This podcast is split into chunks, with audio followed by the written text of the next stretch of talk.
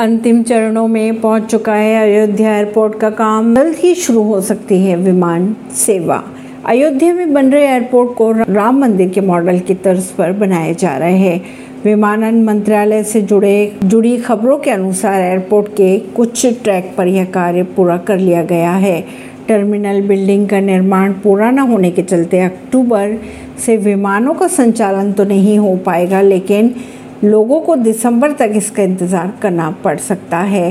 पहले तल का कार्य पूरा हो गया है। केंद्र सरकार दुनिया और देश में राम भक्तों को जल्दी एक बड़ा तोहफा देने की तैयारी में नज़र आ रही है। अयोध्या के मर्यादा पुरुषोत्तम भगवान श्री राम एयरपोर्ट के रनवे का कार्य पूरा हो चुका है। वही टर्मिनल बिल्डिंग का 75 प्रतिशत हिस्से का काम भी पूरा किया जा चुका है। विमानन मंत्रालय के अनुसार, यह भव्य एयरपोर्ट का काम दिसंबर तक पूरा हो जाएगा। मंदिर में भगवान राम की प्राण प्रतिष्ठा से पहले ही अयोध्या से घरेलू उड़ाने शुरू की जाएगी। परवीन सिंह, नई दिल्ली से।